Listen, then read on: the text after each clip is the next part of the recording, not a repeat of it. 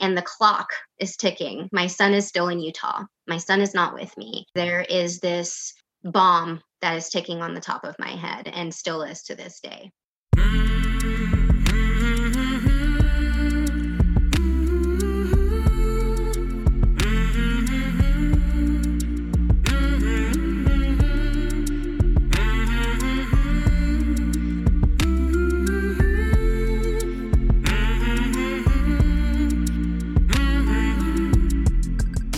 There, my name is Sean, and this is Suicide Noted. On this podcast, I talk with suicide attempt survivors so that we can hear their stories.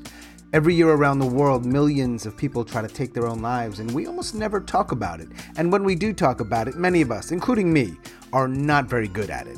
So, one of my goals with this podcast is to have more conversations and hopefully better conversations with attempt survivors. A huge thanks to all the attempt survivors who have joined me on this podcast since we launched in July of 2020 and to everybody who listens. We really appreciate it.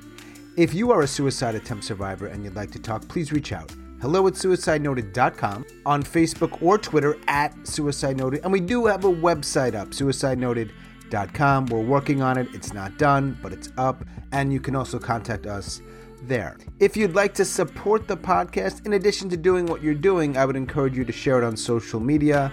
If you listen on Apple, rating and reviewing really helps. And I'll put a link in the show notes for ways you can make a financial contribution if that is your jam. But however you support, thank you. We really appreciate it. And please keep in mind, we are talking about suicide on this podcast, as the title suggests. It may not be a good fit for everybody, so please take that into account before you listen. And of course, you can always hit the pause or stop button on your podcast player. That said, I do hope you listen because there is so much to learn. Today, I am talking with A. A lives in Oklahoma and she is a suicide attempt survivor. Your name's not Jacob. it's my husband. Are you in a comfortable place to talk? Yes, I am. I just put my little boy down for a nap. Um, got the office to myself, so we're all good to go. Awesome. Great. Yeah. A in Oklahoma. You're my first person from Oklahoma. Yeah. Cool, cool. Good deal. You're not the only person who has attempted suicide in Oklahoma. I know that. I believe that. No doubt. Mathematically, it's I'm always so curious. There's a few things.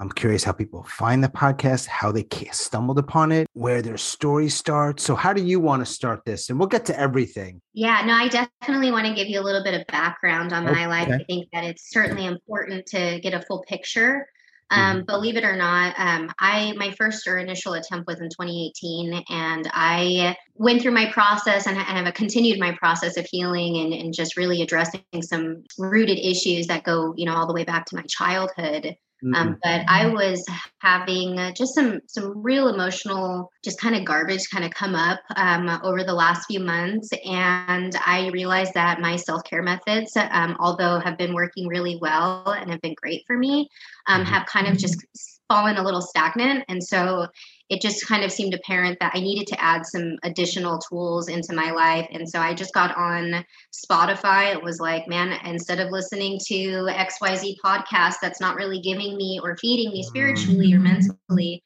um, what can I do to really just kind of eat, sleep, and breathe wellness right now? Um, and yours was one of the first podcasts. I just typed suicide into Spotify. Right. You know, if the FBI ever like interrogated me, they'd probably be concerned about my phone phone usage. I get I get the impulse to want to just listen to music or other types of podcasts for sure. Mm-hmm. Now, you said self-care. Some people would hear this and think, "Wait, I'm a little confused. Someone's trying to improve their self care and they put the word suicide into a search engine, Spotify or whatever it may be. Can you expound on that a little bit? yeah, most definitely. Um, I think it's a little bit of um, misinterpretation or misconception on, on when we call it that, you know, and it's really been a theme of my life. Um, and we can talk a little bit more about it if you'd like to later. But I'm actually in the process of being a, a doula, a death doula. And um, part of that is really going through the process of my own healing.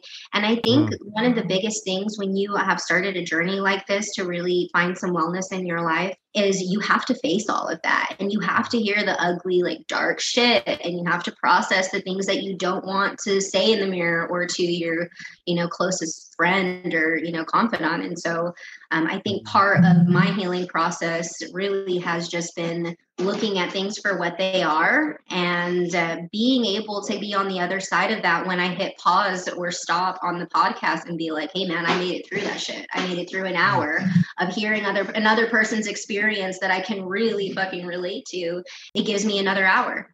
It gives me another hour. Yeah. all right let us if you're comfortable you use the words ugly dark shit.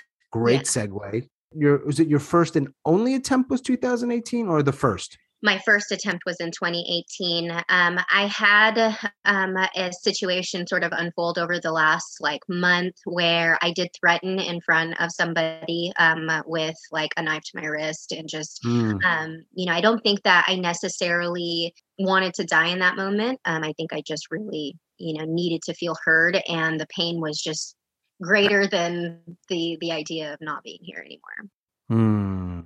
When you're like a kid and a teenager, is your life, however you define it, kind of stable ish, normal ish? It, it's really hard to gauge that for myself. I felt like I my life started out up until the about the age of six you know i, I was born into like uh, withdrawal from um, narcotics from from being in my mother's womb and you know her not taking care of herself and then um, you know really just the the addiction of that unfolding yeah, so really kind of a rough start into life. Um, uh, my mother passed away when I was six. She sort of succumbed to her addiction for, you know, I don't want to say like the seventh or eighth time, um, you know, according to facts that I've been given by family. Mm. And then um, I was placed into uh, my father's uh, custody with my other two siblings of five and we moved up to Utah and um, we had a little bit of a rough start and then we moved out to a small town and uh, I think my my father's intentions were really to just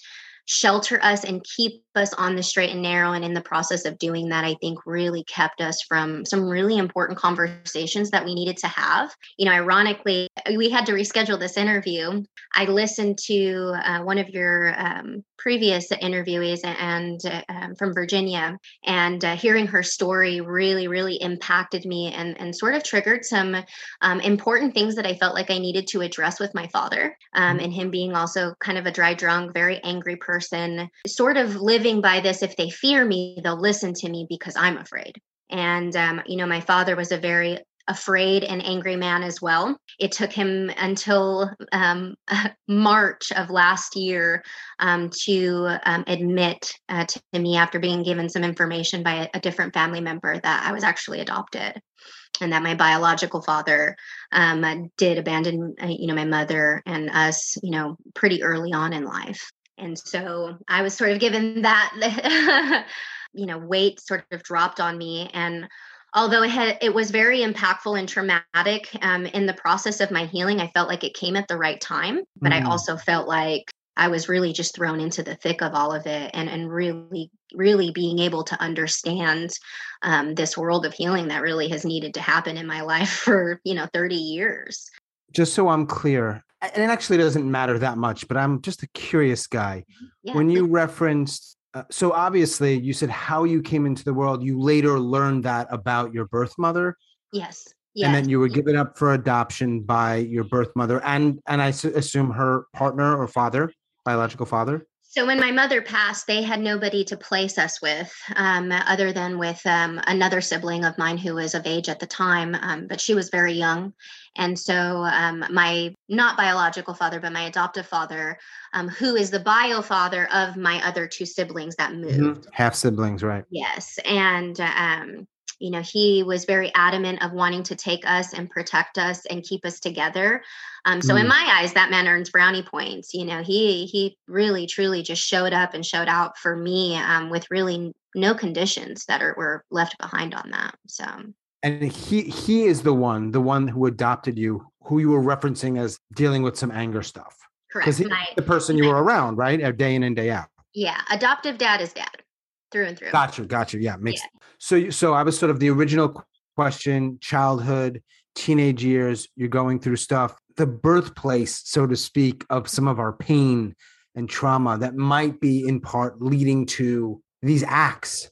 Yeah, kind of a crash course on the history of, of me. So, however um, you want to do it, sure. Yeah, you know, my um, my teen years, uh, as far as like the health or mental health issues that I would say that I have dealt with, um, I, I, would consider it more of like a complex version of, of PTSD. So I did go through the childhood traumas of abuse and neglect and abandonment, um, and then on top of that, when you're in high school and junior high and you're learning about your body and boys and you know relationships and all of these other things you can sort of re-traumatize yourself in the process of that if you don't have the tools to just value yourself and take care of yourself.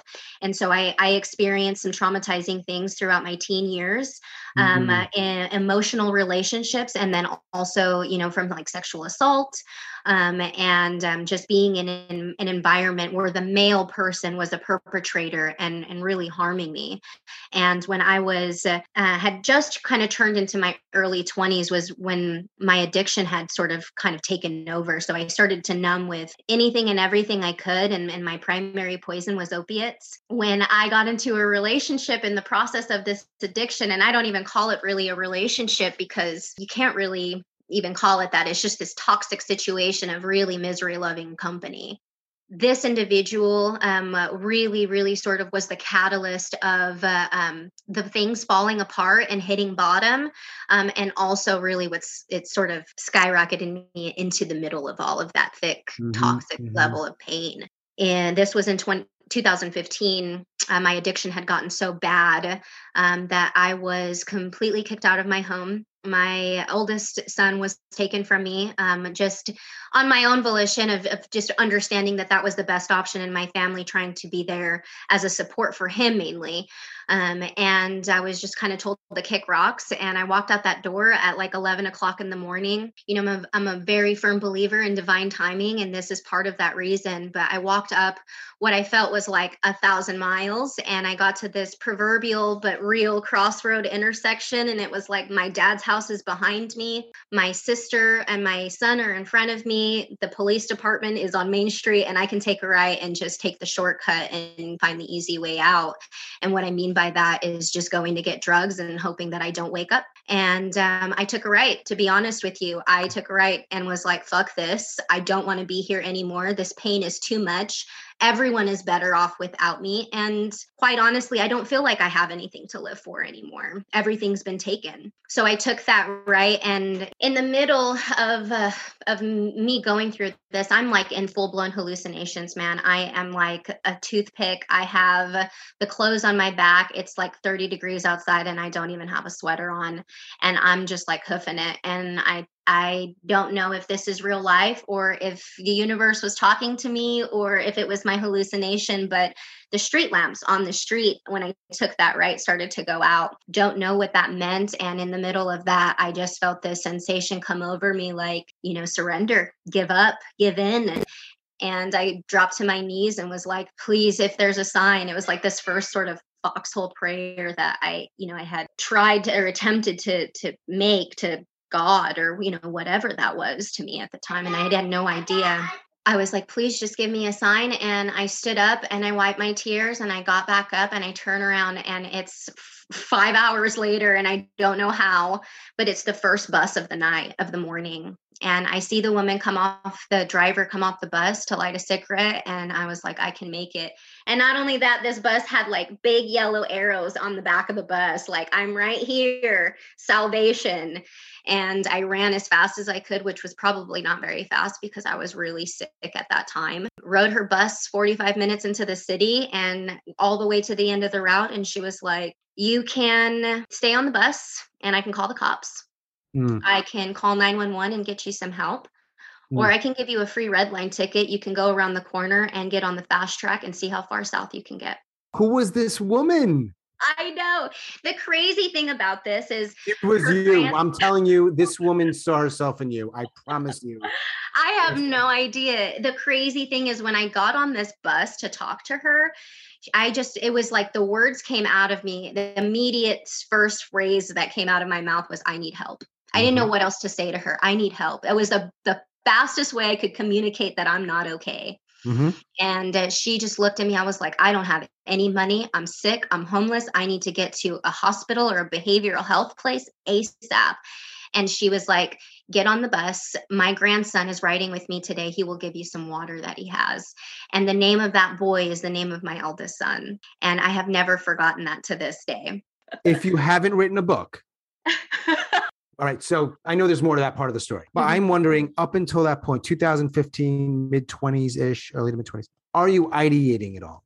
You know, I think I suffered from like PSIs probably that I can remember f- since the age of like nine and it was mm-hmm. pretty close after the first time i had um, an issue with like sexual assault or molestation mm. and um, it wasn't something that i remember being like having a plan or knowing what it meant i just remember being like what would it be like if i never existed um, mm-hmm. so i think that's what those thoughts at, at, that age really looked like for me and uh, as i got older and and had some traumatic uh, things happen to me throughout my teen years it seemed very frequent that I was having those moments or ideations at times where obviously shit hits the fan, um, or um, I start to feel like there's no hope. Mm-hmm. You're on the bus. You can do one of three things. By the way, what city were you in? Are you okay sharing that or no? Yes, I was in Salt Lake City, Utah, downtown. What's the choice you make in that moment in Salt Lake City on the bus with this woman and her grandson? So, the humor in all of this is again, I'm hallucinating. So, I cannot determine the difference between my hallucination and reality, but I know I'm conscious. At least I think, because on the bus ride, I'll be honest, when it said no, um, no stopping, I thought I was on the bus to hell. I thought, like, this is it, man. You just got on to the end of your life. You got what you asked for because it did feel like this level of purgatory and sort of this ref- reflective you know moment of of making some really really important decisions um you know do i want to go back? Right. Do i want to get off this bus or do i mm-hmm. want to just let it take me as far as it will go? Some people forget that they hear this that when you choose to get better choose to go into recovery choose to get help it's usually really fucking hard. So um anyhow I, I digress a little bit. Yeah, take me on that bus. So I'm hallucinating. I'm hearing audiations. I'm seeing hallucinations, and I'm thinking this this woman can read my thoughts. So I'm not responding. I'm just staying silent, and I'm making eye contact with her. And I'm thinking she's going to understand what I'm saying. She's going to get it. She didn't hear me, and she didn't understand what I was what words I was trying to telepathically communicate to her. And that was the first real moment of like realization that I'm sick, mm. that this isn't real life, and mm. that my thoughts are not fact. I just looked at her and was like, please call 911. And she did. And I sat in the um, TA, you know, um, officer security guard's car until the um, ambulance came. And uh, as they're loading me onto the stretcher, it was like this verbal vomit and being just so tired of holding everything in that they started asking me questions and it was like everything came out. They were like, Where do you live? And I was like, I'm homeless. They mm. said, What is this cut on your wrist? And I said, I don't want to be alive anymore. And um, I don't mean to trigger any of your listeners, but that was a form of my uh, numbing. Um, I did utilize self harm to to feel mm. better. They noticed that, and I told them. And and at some point in having this conversation with the EMT or the paramedic, I just see her eyes sort of shift, and it was like she could see my pain on me, and she could see the torment that I was going through, and it was like all judgment had left her she just without having to say anything else she just understood the the, the task here mm. and um, she got me to the hospital. Um, she looked at me in my eyes and she just told me it's not over yet. Yeah yeah so just real defining things just really just this the universe really just all of these series of events unfolding and it was just like the path sort of being led me led through the path and really just kind of having to show up for those decisions um, and make a decision. Mm-hmm and um, we got to the hospital. I really don't know how long I stayed in the hospital for, just because I was kind of in and out of consciousness. I had started to withdraw a little bit. I wasn't using, and by that point, I was only using um, uh, stimulants. So I was using amphetamines at the time. And I thought, well, if I get clean off of like the opiates and the heroin, I'll be good and it'll just help me do more and stay awake more and mm-hmm. you know it was just changing one demon for the other. The clear thoughts started to come in just a little bit. Those hallucinations were still happening and i decided that i needed to pick up the phone because i only memorized my sister's phone number who had my son and i just pleaded and i told her i was like i'm going to die Unfortunately, Utah is one of those states who do not or do not take private insurance. Um, so it's it's very expensive for treatment, and um, the plan that they gave me was really just a sheet of paper with a couple of facility names on the list of that.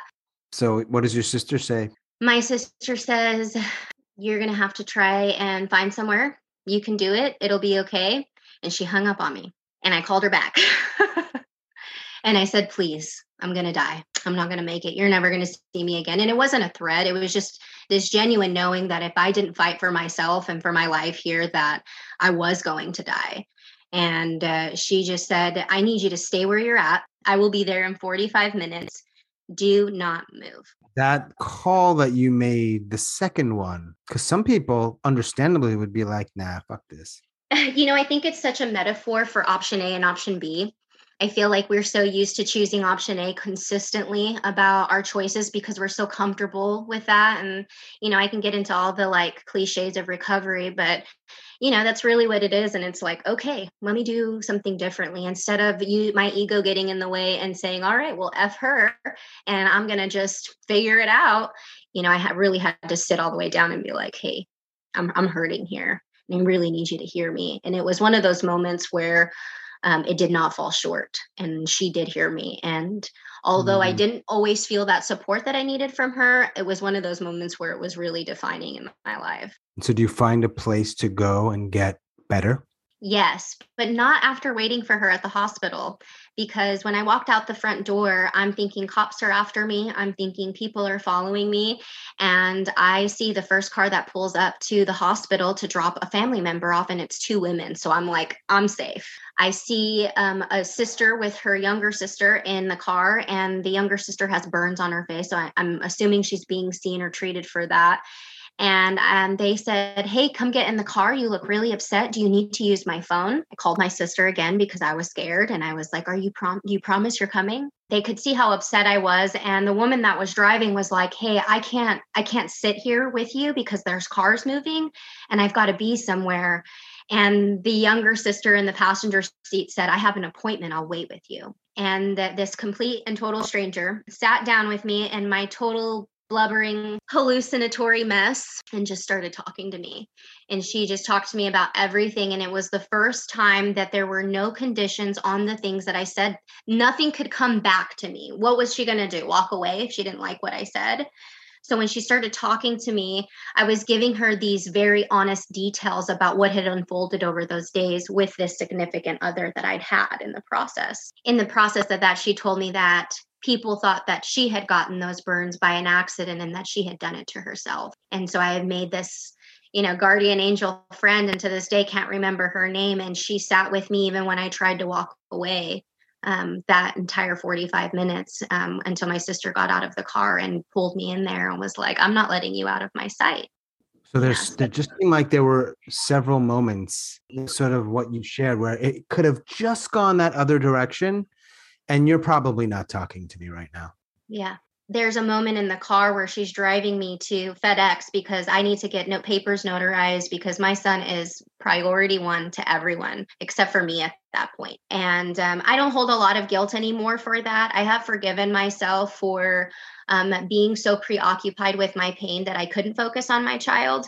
Um, mm. It is something that I very easily triggered by, though. Mm. And so um, I think that in the process of me being in the car, she's driving me to FedEx and she sees I'm not wearing my seatbelt. And I'm just like, I'm speaking in tongues at this point because I'm just so not there. I remember having this hallucination or like visualization in my head that I was going to jump out of the car. She was like, "Do not make me slam on this these brakes in the middle of the highway. Like put mm-hmm. your seatbelt mm-hmm. on.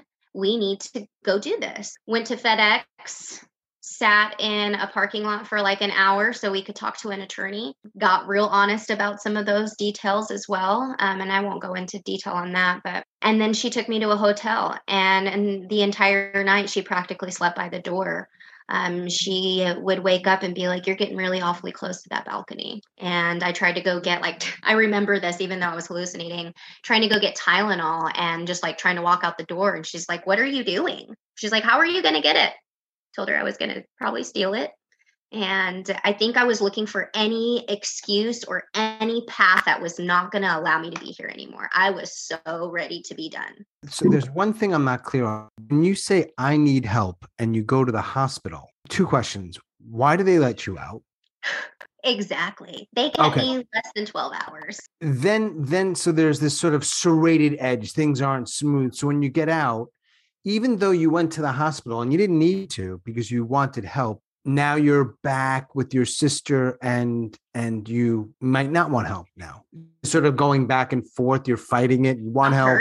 at this point. Yeah yeah. Yeah.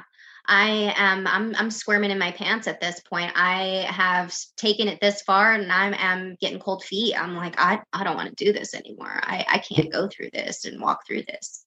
But uh, are you also going through physical withdrawal from drugs? Yes yeah, I mean that's also a big part of this, right? It's a physical mm-hmm. dependency that your body's needing.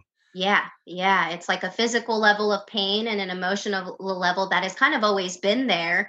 And so for a long time, the, the addiction was really my way of um, not focusing on it. It was just another obsession that I could take away from the attention of that. And, you know, I'm a very intelligent and smart person. So when I make a decision about something, I go for it 100%. And uh, um, when I chose addiction, it took my life from me very, very quickly because I was mm. so adamant about it. I, I spent some a fair amount of space in the world of personal narrative story and one of the things you never want to do, or not typically, is give away the end. The challenge here is we know the end, in part because one, you're talking to me. Right. And then two, we have already established that you had an attempt after all of this. Yeah. So, so in my mind, I'm like, okay, so mm-hmm. between 2015 and 2018, there's a lot going on there, and yeah. presumably after. So, you're in the hotel Yes. So after the hotel, we wake up the next morning, and I'm still in, in such a hallucination that I think I've been in a coma for three years and I'm just waking up for the first time. Nothing is real. Uh, and she drives me to an airport. She puts me on a plane. I, am originally born in Texas. So we have uh, close family friends that live uh, in Austin. She put me on a plane flight, and I walked off the plane on the terminal and my connection flight. I almost didn't even make it to Austin. By the grace of uh, whatever is out there, uh, I made it. And I get off the plane, and my family member lets me dry out on their couch for 10 days. I'm sure very painful days for them because they were watching me like I was a toddler and it was um, very very ugly process to um, not be in a detox center to not have clinical um, you know professionals near me i also feel like it was something that i needed to experience because i work in healthcare and i know what the process is and i know how to manipulate the system so it was very mm-hmm. easy for me to um, be able to use that as a cop out and and being in that place for 10 days was just you know very eye opening and at the end of the 10 days i get placed into a um, in treatment uh, patient facility. Uh, i don't know that they are still around anymore but they are now called the council on recovery um, in austin. And they housed me for 28 days I went into sober living after that. And for three years, I eat, slept, and breathed NA and AA.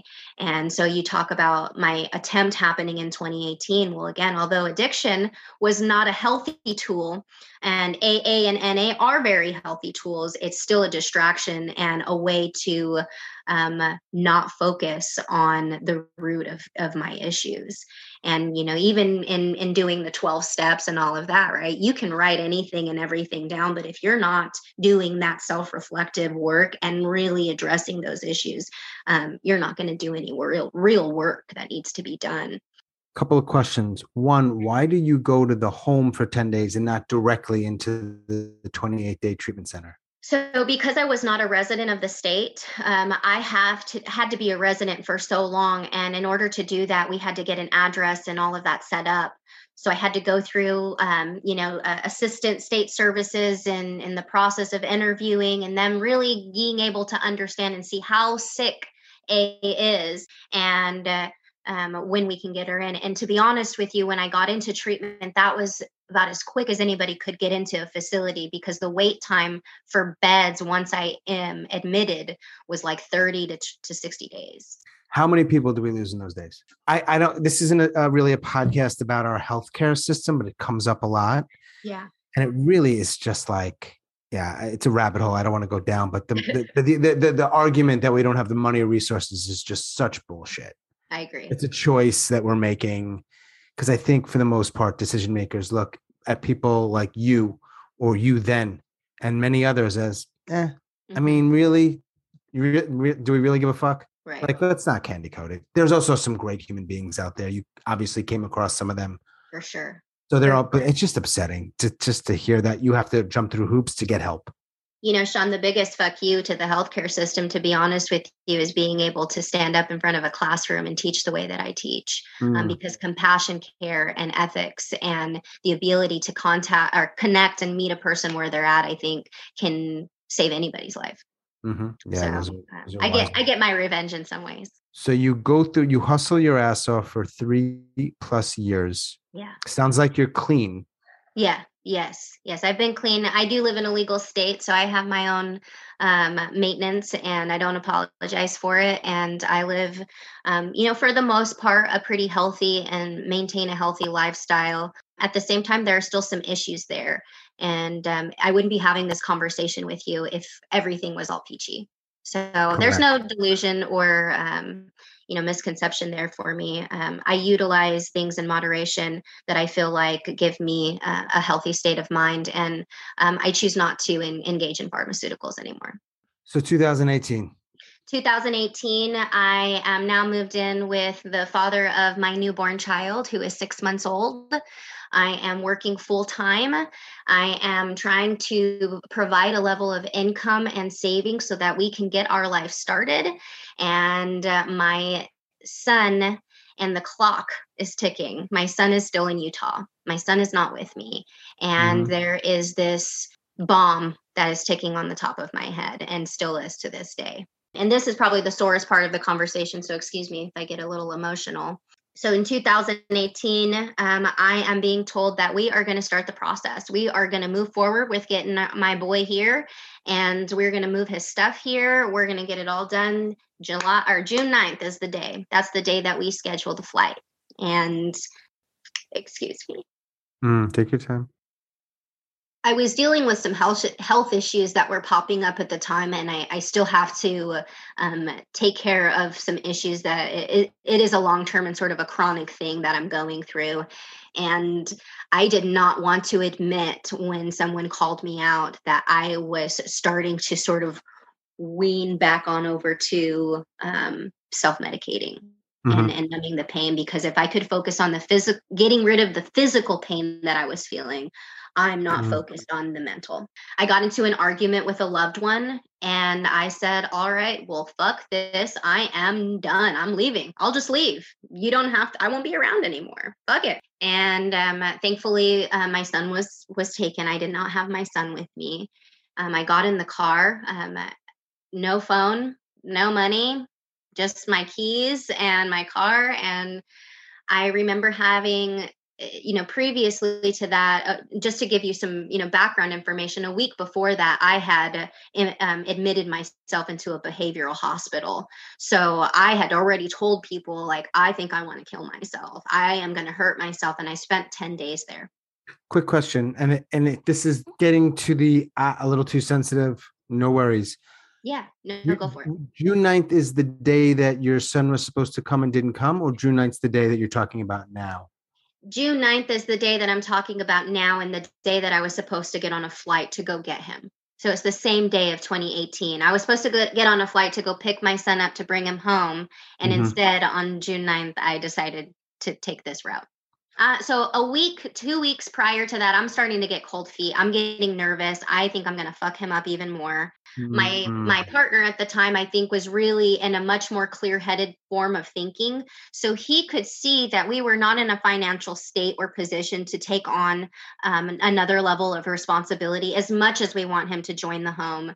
A is not okay right now. A has still has a lot of problems that she needs to address and to bring a child into into the dynamic. Another child um, at that age just was not responsible, and I was so so just tunnel vision on reunification and hugging him and being with him that it was like uh-uh i'm getting there. I don't care what anybody says. We're this is what we're doing. And so two weeks up leading up to that um, you know my partner and i are arguing more. We're having more serious and heated conversations because he's coming.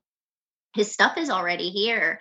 I remember just getting into an argument the morning of and walking out the door and just having an ideation of like, I could just kind of turn the wheel of this car and to go off the ditch or the bridge or hopefully maybe a car will hit me and if i survive i'll just be like oh i sneezed you know already thinking of the the alternatives. I got to work. I worked at a, um, a medical or a doctor's office a primary doctor's office who had prescribed me a lot of uh, psychiatric medication.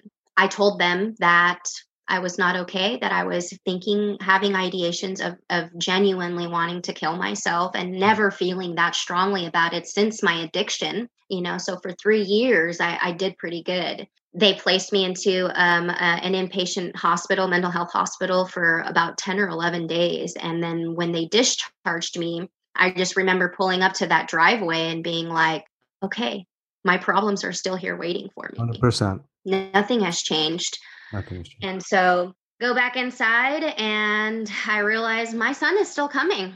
You know, I'm not ready to pull the plug on this yet. So I'm determined. And everybody is looking at me like, hello, you were just in a hospital, you know, and you're bringing your child. Um, you know, wake up, Ariel. And uh, I discharge. I have this interaction with my loved one. I get in my car, I leave, and I've got all the medication that my primary doctor and my employer had prescribed to me.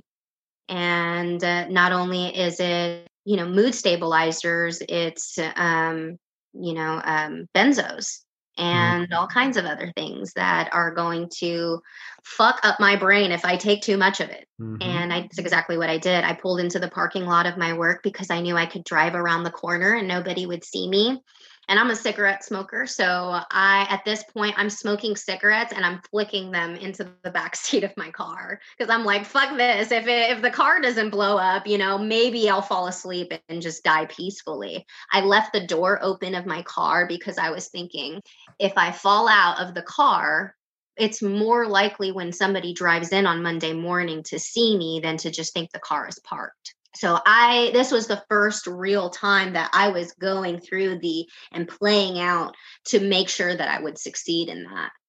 And i took over 250 pills of medication and i before when i got into the car and left because remember i didn't have a phone i didn't have you know a lot of money. I had a few bucks in my pocket and my that money got spent on a large bottle of water and enough gas to get me to my my that off that parking lot. I down the meds i'm staring in the rear view mirror and i'm like talking to somebody up there. And i'm just telling them like i'm just i'm cussing them out. I'm just like fuck you for giving me this life fuck this place. I don't want to be here anymore. Why is it that I deserve this? I have gone through X, Y, and Z, and I have just been this nice, caring, genuine person. Why do I deserve all of this pain from day one? And I couldn't live with it anymore. There was this moment where I just saw my kids. And I think for a lot of people or women who, or men are in that moment, those flashes, those sort of flashes of light happen, and you see that image, and you're like, okay, I'm not going to get help, but I'm going to give you an option, just like the universe gives me options. And I'm going to get in this car and I'm going to start driving to the hospital because I've got 10 minutes and I'm already feeling the meds. So if I get in a car wreck and I die, it was meant to be. But if I get to this hospital as fucked up as I am, and they they help me, and I come out of it because I got to pump my stomach. You know, I'm not a stranger to what the process is. And I walk into that hospital, and I asked for help once again. And I said I took my medication, and the receptionist said how much, and I said all of it, and she said, "Okay, suicide attempt, got it. Go to that room." And it was immediately the monitors went on, the room started to fill, and they made me drink this charcoal to mm-hmm. pump my stomach. And mm-hmm. they said, if you don't do it, I'm sticking something down your throat and doing it myself. Mm-hmm. And I mm. was crying and and and then the lights went out. And as I was falling asleep, I could feel this like sense of exhale, this release. And for a split second, I was so happy and relieved. Mm. And I was ready. And then I started choking on a chicken nugget. a fucking chicken nugget, man. The wait, you're eating food there? The nurse is trying to feed me. You know, they're trying to, to rouse me and get me awake, and it's been 18 hours. And my partner at the time is, uh, you know, still my partner today. He is driving up and down Main Street in the highways and was about to start calling the police departments and hospitals and, mm. you know, had no idea. So when somebody picks up the phone from the hospital to call him, he asked me by the time he got there, he's like, What did you tell them to put mm. you in the critical care unit? Like, no what'd idea. you say to them to get in uh, there? No idea. No clue. No you clue. told him. He obviously learned. I did. I did tell him the truth. He did become aware of, of the details more so now that I'm I'm going through the process of healing. Unfortunately or unfortunately, depending how you see it, in a more public light, because I feel like I have such a testament and a story to share that you know, I, I want to share it with other people and I want people to gain something out of all of those details to be like, all right, maybe I can do this. Maybe I am capable of as much shit that I have gone through to be able to stand up and hold my head up and, and live in a little bit more light. That was your first attempt. My first attempt. When I asked you that question, you didn't say my only attempt. So 2018, your pu- stomach pumped. Yes. Uh, I cut you off a little bit right at the chicken nugget, and that was an important moment. What's going on? Sorry, and then we'll we'll hop to post suicide attempt number one. Yes, um, the chicken nugget. Um, they they had to to fill my stomach up. I had you know all this junk that was in there, and I needed to eat. I hadn't eaten in over 24 hours. So I was somewhat conscious. And so they were trying to force feed me. And so they were like, you know, hey, you need to chew, A, you need to, I need you to eat this, and just really trying to rouse me. And so when I finally kind of came to and woke up, the nurse just sort of looked at me and was like, what the fuck is wrong with you? Mm-hmm. Are you fucking kidding me? Like, you should have had a fucking seizure, girl. Like, what are you thinking right now? Are you okay? Do you need to talk to somebody? Do you need a hug? Like, she was just very blunt and real and was like, You got this fucking security guard out here for three days staring at you now. You can't go pee with now anymore. She was like, Talk to somebody. And she sent a social worker in to talk to me. And that was another moment. It was like the the burn girl who waited for with me for 45 minutes. She I could see that she could see the pain and I didn't need to explain anything other than what was coming out of my mouth. And she got it. And she was like, We're mm-hmm. sending you back to that hospital. They sent me back for another two weeks. And once again, I get picked up. I drive back through that drive through driveway, and my problems are still there waiting for me. And the the sort of ultimatum was you go back to treatment, um, whether you think you are, you know, clean or not, um, because emotionally you were right back where you were, and you need to be an mm-hmm. inpatient again. And I went for another 30 days at a Christian facility um, where I did Bible studies and chores and, you know, really had to earn my recovery. Um, I got released. And in 2019, July of 2019, we moved to Oklahoma and we uprooted our life from Texas and we came to, you know, my, my partner's hometown. Here we are with, you know, uh, Nana and Papa here and some semblance of, of feeling rooted. And then uh, we upgrade we move a little bit and we get a little bit of better jobs and we're feeling more confident and we have a routine and we're loving each other. And my son is still not here. He's still not here. Where is he, by the way? He's in Utah. Is he staying with? He's with my sister. Yes, he's with my eldest sister, um, who I just, you know, can't thank enough. I, I, although we have had our you know ups and downs of our relationship it has been um, something that she has just sort of unconditionally showed up for for him. That's and, a solid that is a oh my god. solid move. Yeah, my kid would be in the system right now and god knows what that would look like. She earns more points brownie points too so for sure man. Yeah i mean i think it's a safe i don't have research. If your kid goes into the system more likely at some point if this podcast continues he's talking to me maybe. Right the cycle probably mm. continues. Probably. Maybe. The system we, we know what happens. Not always of course but right. a lot of times it's not really designed to help people thrive and flourish. It's just like bare bones. Who knows? I don't know yeah i mean i know i know there's a lot of good great human beings trying and they're doing wonderful work so i never want to bash it but we're losing mm-hmm. people and i just don't think we have to be so yeah so your son's not there it's 2019 some stuff has been going well mm-hmm. um, uh, things have been going well I've, i started a new job uh, you know really kind of getting back on track we had moments where you know i think for a lot of um, adults um, you know finances can can be a real big motivator when it comes to those negative thinking thoughts and, and ideations in my opinion um, i think when you start to compare yourself to individuals who are more prosperous than you are at that time and see that there are things that you have and want and can't get the walls start to close in on you a little bit more mm-hmm. and you know just to to just honor you know other people in my life i have had a series um, you know my my best friend in this world who really understood my mental illness the most took his own life. I've had you know classmates from high school take their own lives and you know even my my partner is somebody who deals with their own level of mental health issues and has you know made a point to be like hey hey you're you know you're not the only one who experiences these things. And so it's so real how many of us actually have these thoughts that's why it's so important for me to have this conversation with you or for anybody to feel heard when when talking about suicide because there are so many times where you're like who the fuck else is going through this? Right. is am i the only one that just can't catch a fucking break? We know worldwide that millions of people try to take their own lives right? Yeah. We know that. And i wonder about how many people are on that path. If a couple million people try and i don't know the numbers how many more multiply that by what? People that are suffering are in pain are thinking about it. It's there's just so many people. And interestingly weirdly despite among other things social media another conversation for another day we feel maybe more alone. Certainly not less alone. Now the cool thing about things like a podcast someone will hear this probably several people maybe more than that and be like oh that a yeah, I, I, connect with that. Some of the stuff she said, and there will be people that feel less shitty and less alone. So thank you.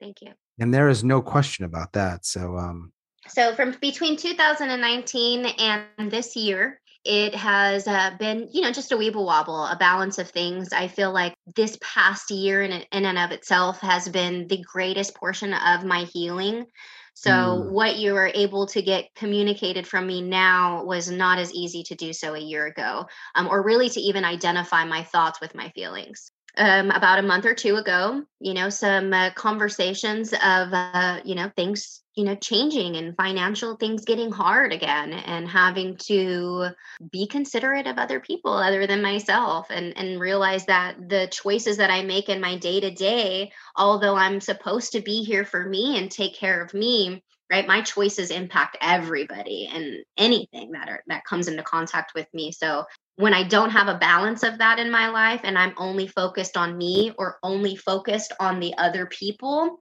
something starts to fall short emotionally for me. And i am just this you know tried and true nurturer and and feel the need to love and protect and be there for everybody else. And and, and doing that that out sort of gives me an out into taking care of my own thoughts.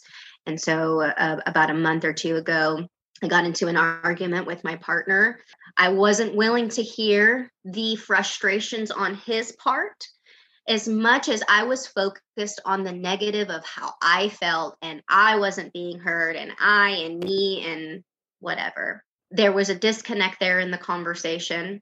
And rather than me knowing better, Um, and to be fair, my partner, you know, has areas of work too, didn't walk away from the situation. And so it built up, and the anger and the things that were being said were building up and building up. And I cut my wrist. Mm. Um, it was probably one of those moments I just sat there, you know, I, I actually didn't cut it in the kitchen. Um, I walked away and I threw the knife away, and I was so pissed off because I was like, you fucking pussy. Can't even do that. I was mad at myself because I feel like I have a really hard time with like not being passive to other people and standing in my truth, letting my voice be heard. And so I was so angry with myself that I was like, well, if I'm going to, you know, C word, I am going to do it in private and hopefully I'll do it well enough that something will happen. I bled, but didn't cut deep enough, thankfully the rest of my day went on. I went to a family member's house to do some extra work, and it was like, all right, keep on going. And so I think what I learned from that attempt for me was that just because we get to a point, even after the point when we actually attempt, it's never too late to to to back out. It's never too late to crawl out of from under the blankets and say I'm going to continue on with my day. Or you don't have to continue those ruminating thoughts because you're determined and stubborn to believe that truth when you can say I'm done with this for right now. You know, and something that I I had to work on and thank, you know, thank God I'm not there anymore. But for a year straight, it was like I'll kill myself tomorrow. I'll just kill myself tomorrow. I won't do it today. I'll just do it tomorrow. And here we are, you know, however many years later. And, you know, back from that one, from this past attempt or attention seeking, I call it, because, you know, there, there's a motive there when you do those things. And you don't have to beat yourself up to understand the motive or those character flaws within yourself, like manipulation tactics, to be able to be okay with wanting to change. You don't have to feel shitty about what person you've become because of the conditioning you've had, just because you have tried to cut yourself or take pills or you know whatever level of numbing that you have and it, it's important for me to vocalize that more because some days I want to lay under the covers and be like, no, you need to be upset with this. You need to replay this thought over and over and over and over again until you're sick of it. And maybe you'll want to kill yourself enough that you'll succeed. Or I can get out. Did you ever get a diagnosis that you think is accurate? No. Mm, I don't feel like anything that I've gotten was accurate because I don't believe it's a one size fits all. And I think as a society, we like to categorize things. And I think when we look at internal things, we can always put a name on it, but can we address it and fix it? Given what you just shared with me just before what you said there, and if you've heard the podcast, you'll hear you've, you've heard some of these questions. You're 30? Yes. Are you going to make it to 31? Yes.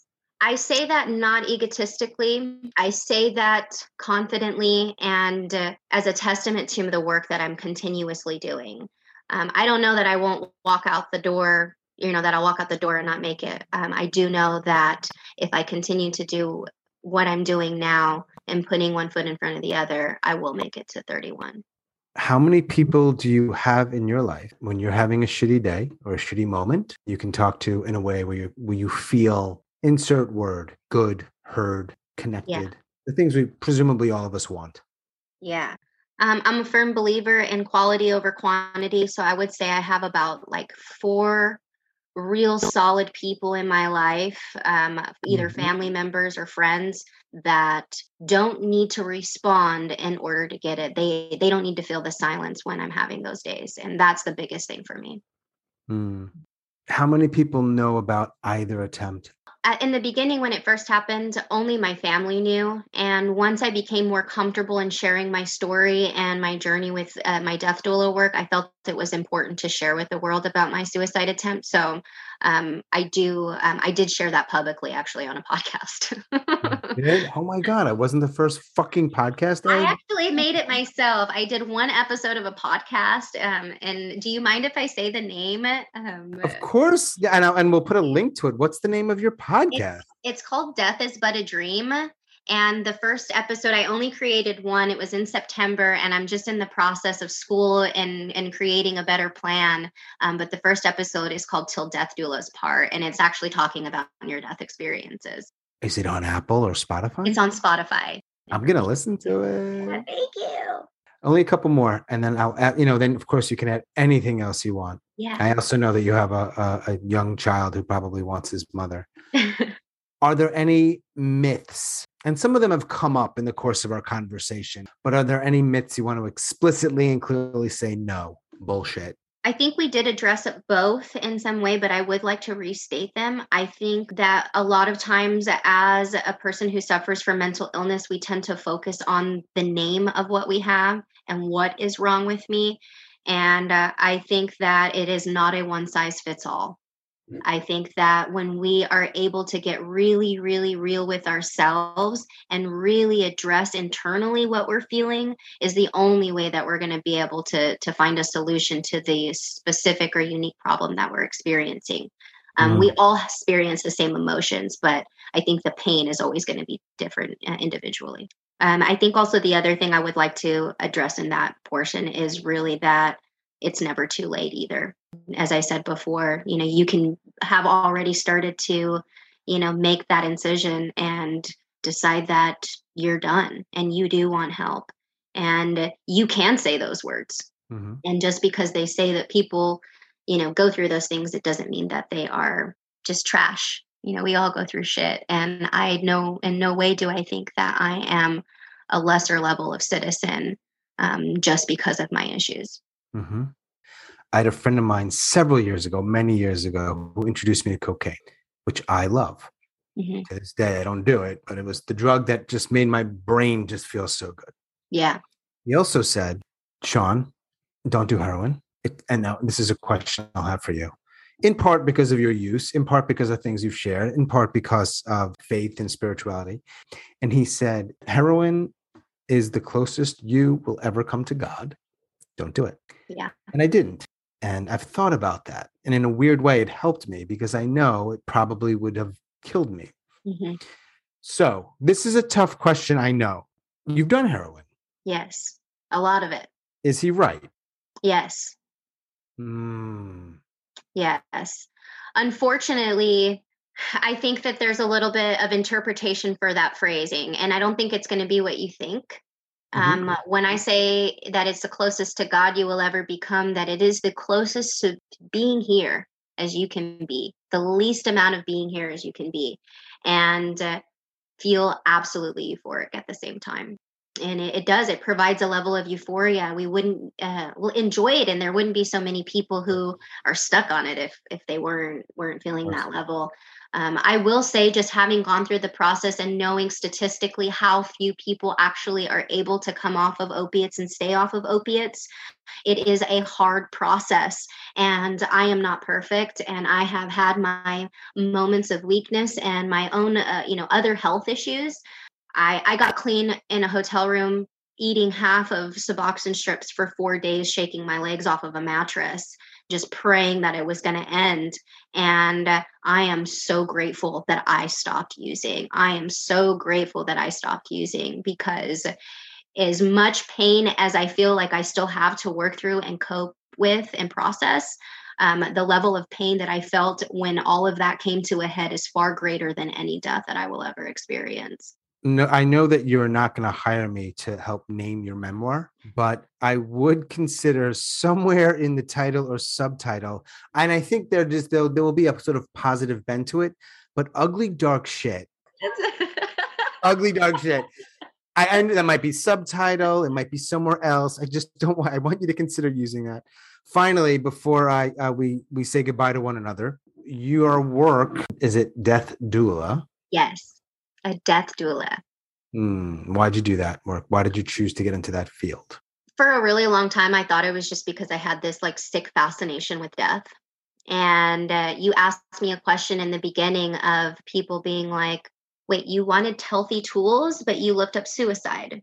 Mm-hmm. And uh, I work, have worked in healthcare for the better part of my adult life. So, for the past decade, I have had different levels of hands on experience on caring for patients and watching them pass in front of me.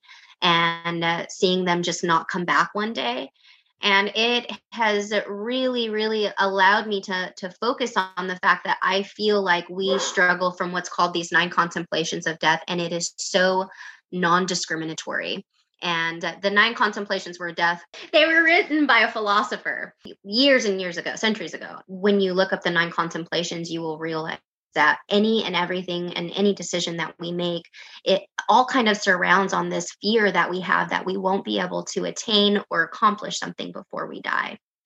And when I started to realize that and was able to get really real with that for myself and with my patients, it just sort of opened up this window of being able to comfort people in a way that does not involve medical care, but just being able to be a level of emotional support and hold a safe and sacred space for mm. people needing to have these questions answered or needing somebody to ask them those questions because they need to have that testimony spoken or vocalized for their loved ones, for themselves to really have this sort of ultimate trans transition into something else. Yeah. I mean, obviously the nature of death is different than the nature of birth, but there is a when you said some of that, it's like it's kind of like a midwife. Yes. I'm not yes. sure if that's the best if that's an outdated term, but no, it's midwife the- for death. We it's just interesting how as a culture, it's not just our culture we've gotten so far away from some of the things that worked for centuries mm. and when we got away from them it seems like we just totally got away from them and we try to like replace them with these other things it's like wait but those worked. But we've done that with almost everything like medicine for example and we're slowly just now starting to connect back to natural medicines that have been around for mm-hmm. centuries and I think it plays such a huge part into mental wellness. I think that um, these levels of, of spiritual ritual and ceremony and connection that we have with with other humans and, and people um, sort of get pushed under the rug now because with advanced technology and AI, we don't have to do anything for ourselves. We push a button and it's done for us, and including human contact, right? We can get our needs met in completely mm-hmm. different ways without actually having to have a connection or contact with a person. And I think that that's why we are all, there's so many of us now. I think it's the biggest and greatest pandemic of our earth or globe because um, so much has changed over the last, you know, century that um, we no longer know how to emotionally take care of ourselves because the society doesn't allow us to do it. And as a doula, I'm able to create that time and, and, space for those people who did not, it were not able to make amends with their family members because years had gone by and they had a career to, to look out for. Or the person who has been bitter and angry like my father who feels like there are no options or that they can do anything at this age and be able to honor them and say what would you like to have at the end of your life? And yeah just just real conversations. Why the fuck do we wait until a doctor's like hey you're gonna die in like six months. Make sure you handle all your shit. When we can be preparing the, for this at any age or at any time in our life if we get real about it and are like okay if i gear this to have a sacred space when i die rather than a million dollars when i die um, i think our life and our society would be way different. 100% you're doing the work you're doing the work. I'm doing it in my own different kind of way. I'm trying. We're trying we're trying. Yeah yeah. And so i think yeah. i think it's not for nothing. I think that you know some of us not unique i think I just have a different calling and have a way of connecting to other people. And i'm tired of my you know superpower sort of following falling by the wayside because i can't get out of my own fucking head. Um, I, I want to share it with people um, and just to touch back on, you know, some some really great people that I have utilized um, uh, as far as public figures. Um, Andrew Solomon um, is a yes. really amazing person who has a great TED Talk and yes, some I've amazing books um, mm-hmm. and documentaries out um, to help with emotional therapy. And uh, there is a, a they call him a death walker and he is from a, different um, place and i'm not sure what country he's from but his name is stephen jenkinson and he also has a couple of uh, documentaries and videos out that you can watch to just kind of gain a little bit more value within life. And i think his documentary is actually called death walker. People like they don't like to talk about death. No we don't. Suicide certainly not. Mm-mm. yeah can't have that with your morning coffee. Well let's not talk about su- let's not talk about that. It's let's not do that but apparently some people want to because you're here. Other people are here. People hear it. I don't uh, like the how's the weather shit. Like, tell me your secret, life secret. tell me about it, man. I also think that when you allow to to just sort of navigate through life in this open way, people sort of gravitate towards you, and you start to just just bring people into your life that just sort of already understand that. And at least I mm-hmm. think for me, um, that is what has happened over the last you know year or two of just creating a completely different um, environment and energy for myself. Um, that when those shitty moments do come up, it, it's a little bit easier and, and not so long lived that I'm having to try and pull myself out of it. You know, rather than it being two or three weeks, it's like a day or two, you know, that I'm just kind of not on my shit. And then, you know, Monday comes and it's like exhale and get back to it. A in Oklahoma, mother. Yes. Uh doula. Doula, wife. Uh, wife. Phlebotomist. that too. And among other things, no doubt, uh, suicide attempt survivor. Suicide survivor for sure. That definitely gets a gold star um, on my on my jacket. So. Thank you. Thank you, Sean. It's um, been a pleasure. No, thank you. It's a pleasure for me. After A and I finished our conversation, she actually had a little more to say. She sent an audio recording. It's an important part of the larger story, so I am including that here before we formally say goodbye. There was a specific detail that I felt like it was important to let you know um, within the process of, uh, um, you know, getting on the bus and divine timing and, and all of that. And I, I, did mention a little bit about an individual, a male individual that was, um, uh, you know, sort of in the mix of all of that, you know, really grooming me and um, just uh, uh, keeping me sort of in in that sick state and part of what was really coming up for me was that I was getting these sort of, you know, signs, um, uh, whether you want to call it intuition or this gut feeling that I got um, that this person was not safe and the people that we were around were not safe. And so when I was kicked out of my home, it was sort of this catalyst of everything because right before that, you know, I had really, really made the decision within myself that I couldn't be around this person anymore and I needed to cut off all communication and ties. And so I had gotten out of the car, you know, asking that per- person to promise to never see me again. Thinking that I was going to be okay, I walked into the house with my dad, and he was like, You can walk right the fuck back out. And um, again, talking about divine timing, knowing that this individual wasn't safe. By the time that I had gotten to Texas, you know, two weeks from that point, and then a, a month later of recovery in treatment, uh, in an inpatient facility. When I uh, discharged from the facility, I got a job very quickly after and decided to look up something that I knew just wasn't sitting right with me. And I came across a news article, um, you know, showing that the individual that I was around uh, was arrested for um, first degree home invasion and um, another of the individual that I was really close with, um, that was uh, more intimate with me in that time, was um, not the person that um, I realized, and found a lot of information out, um, really reinforcing the fact that, you know, I'm lucky that I did make it out alive. So I felt it was important to share that with you just to kind of give you a, a little bit more context and picture of what really happened in the process of all of that. And uh, to this day, I still have this individual, you know, periodically attempt to make contact or reach out. And it can re-trigger things for me and, uh, you know, attempt to put me in this downward spiral, uh, spiral of negative uh, thinking or um, negative thoughts and ideations. And, um, you know, thankfully, because of my support system of those four individuals, I am able to, you know, really, really pull myself out of that and remind myself that, you know, I'm not that person. Um, and, I, and I didn't deserve a lot of those things, even though I was sick at the time. You know, if you heard the podcast, you know Sean's the worst at ending these calls. I never know how to do it. I'm like, all right, have a good day. And I'm like, that doesn't feel right. So I will say, um, I'm glad you're still here and uh, and thank you for joining me. And I really do hope that you continue talking about this stuff. I think you're going to help a lot of people. Thank you. Likewise, Sean. Appreciate right. you. Talk soon, A, and uh, be well. Thank you. Bye. As always, thanks so much for listening and all of your support. And special thanks to A out in Oklahoma. Thanks so much, A. If you are a suicide attempt survivor and you'd like to talk, please reach out. hello at suicidenoted.com, on Facebook or Twitter at Suicide Noted, and we also have a website. We're working on it. It's not done, but it's up. suicidenoted.com.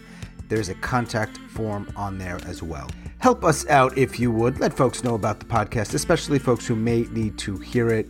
Share it on social media. If you listen on Apple, I know I say this a lot rating and reviewing helps people find it. It really does. However, you support the podcast and those who are a part of it, thank you. And that is all for episode number 105. Stay strong, do the best you can. I'll talk to you soon.